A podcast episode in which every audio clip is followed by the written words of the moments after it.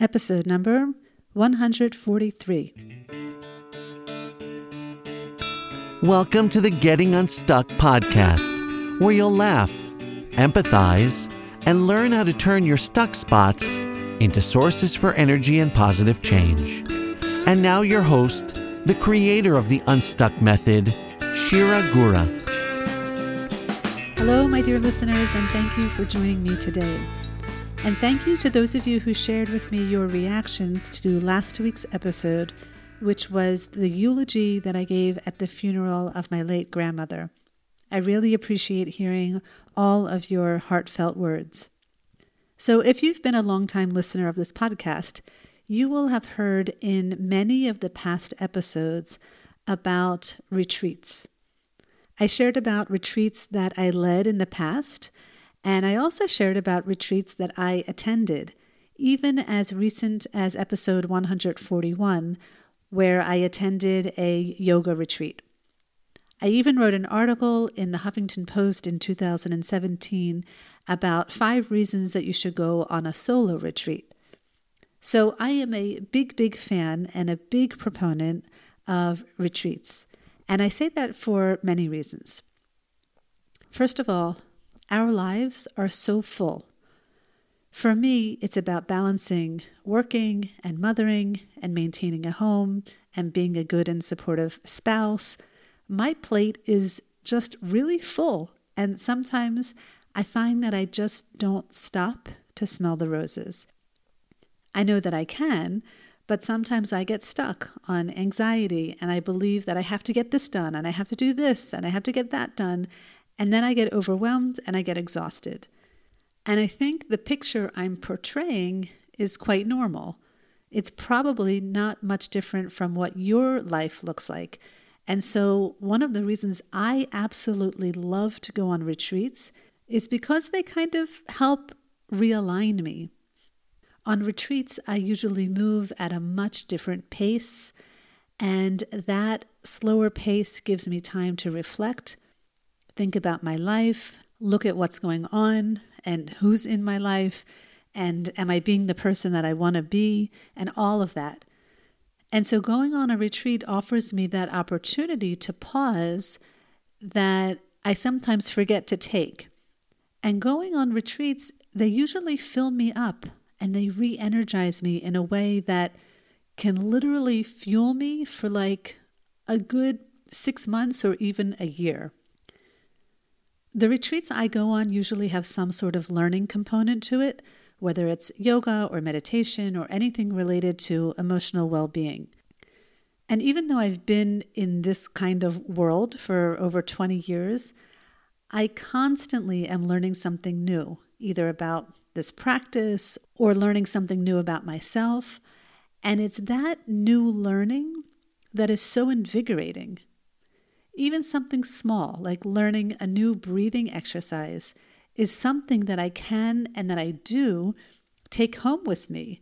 And like I said before, it fills me up. It honestly even excites me to the point where I can't wait to wake up in the morning and implement this new practice that I just learned on the retreat and witness the results.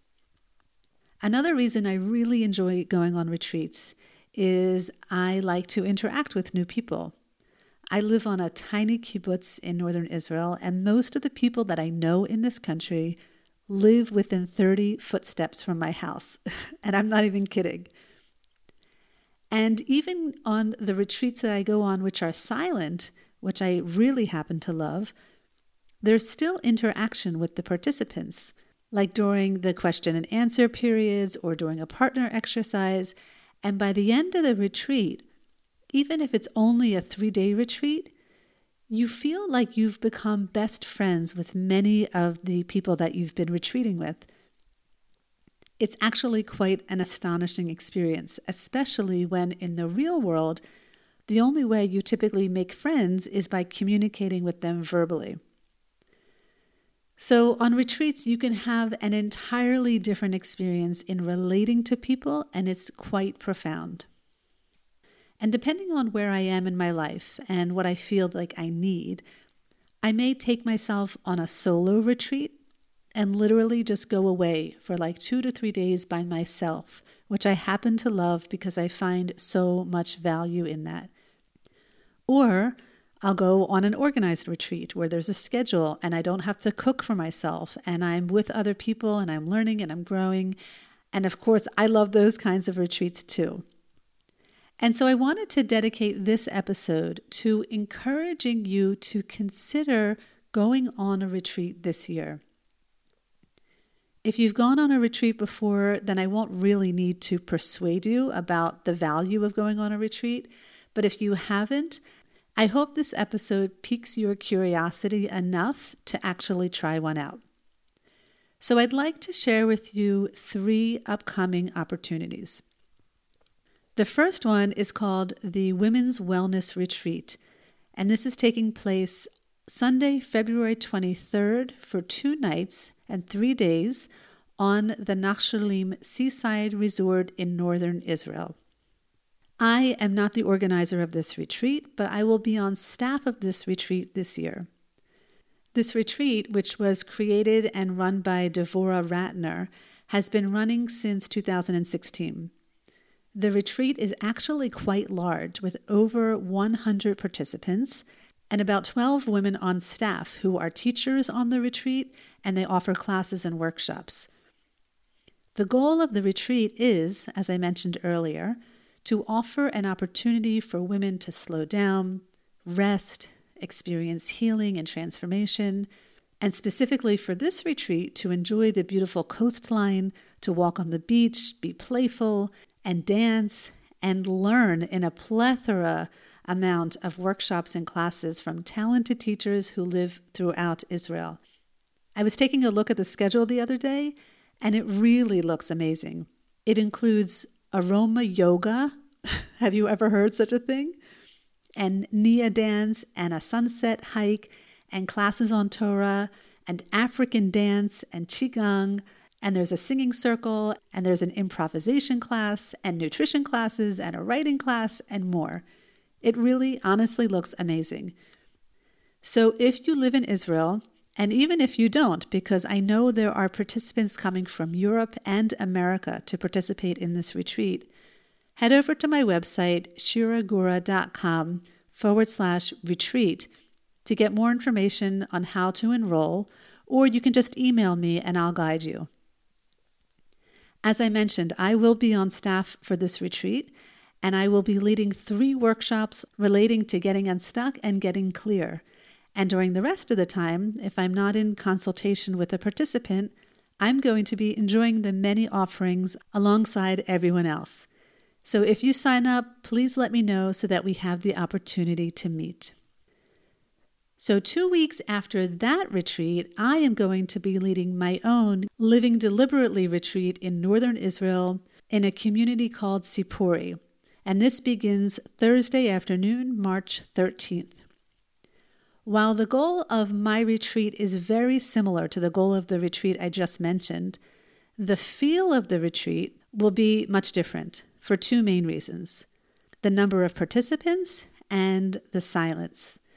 So while the women's wellness retreat will be over 100 participants residing in a gorgeous hotel for three days, my retreat has a limit to up to 12 participants.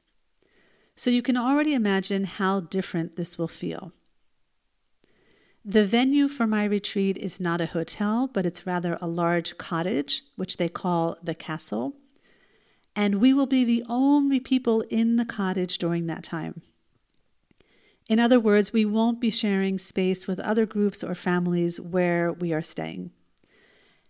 And the other main difference is that my retreats are held almost entirely in silence. Now, I have to say before I continue on, when most people hear this, it kind of freaks them out at first. But what amazes me with every retreat is when I send the feedback form at the end of the retreat, it's the silence that comes up as one of the most cherished parts of the retreat. I just went back to one of my documents where I saved the feedback from the past retreat participants, and I just want to share with you a few pieces of feedback. So one woman wrote, The silence gave me a safe, protected space to work on myself and prevented me from using precious energy to engage with others. Another woman wrote, I loved the silence. It provided quiet and energy to focus on myself. A third woman wrote, The silence was refreshing, rejuvenating, and it helped in quieting my mind and reconnecting me to my authentic self. And finally, the retreat was a sacred time for me. Everything about it was new and extraordinary. The silence, the meditations, the yoga, the mindfulness, chanting, hallelujah walk, journaling, and art. Thank you for this time, this opportunity, and for the many, many possibilities it has opened in my life. And so you may be thinking, well, what do you do on a retreat if you can't talk? well, my retreats begin with a morning ritual, including meditation and chanting and breath work and yoga, body movement, all of which doesn't require speaking. And then we have a meal, which also doesn't require speaking. In fact, just the opposite. It's an activity that's kind of thirsty for mindfulness. And then we have a morning session, which is something that I typically teach about, or it could be a session on journaling. And then we have time later for a meditative walking experience out in nature. And in the afternoon, there's an opportunity to rest and reflect, journal, walk on your own. There's another group session, and later there's dinner, and then one final session before going to bed. By the way, on my retreats, we go to bed relatively early like around nine. and we wake up early so that we can take advantage of the day. But getting back to the schedule, on some of the group sessions, we do partner work or we do some coaching in a group session or we do some sort of activity where we break the silence. So, in essence, there is a little bit of speaking on my retreats. But once the activity is over, we go back into silence pretty easily and pretty quickly. To be honest, it's hard for me to really share with you or convince you of the power or the beauty or the value on going on a retreat that is heavily based on silence. It's just something you need to experience on your own.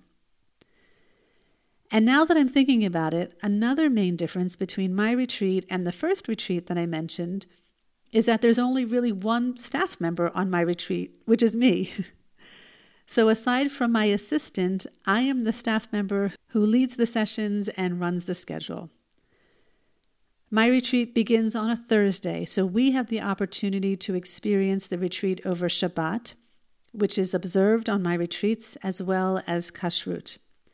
You can read more testimonials about my past retreats on my website, shiragura.com forward slash retreat.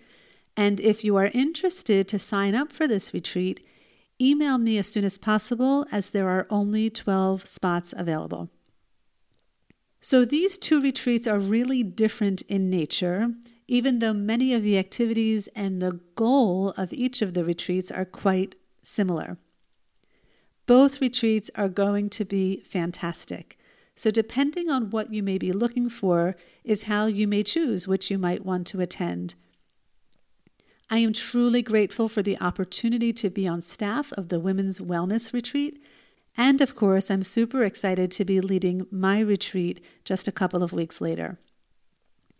And finally, the last retreat is one that is not on the calendar yet, but it is one that I would like to create in the future. I will be in the States this summer, as I am every summer, and I would really like to put together a similar kind of retreat for those people who live in the United States. If this is something that you may be interested in, please be in touch with me to let me know.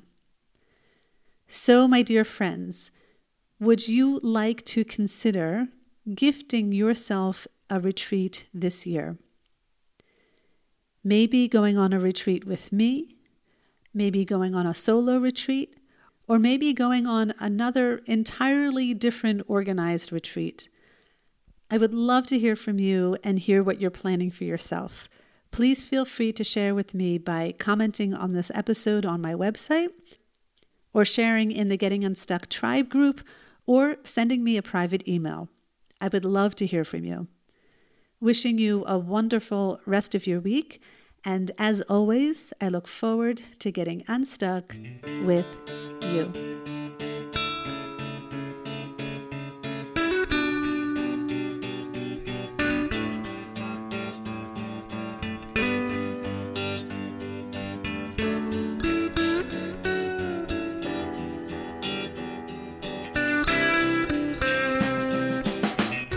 Thank you for tuning in to this episode of the Getting Unstuck podcast. For more information on programs, workshops, and retreats, check out our website www.shiragura.com.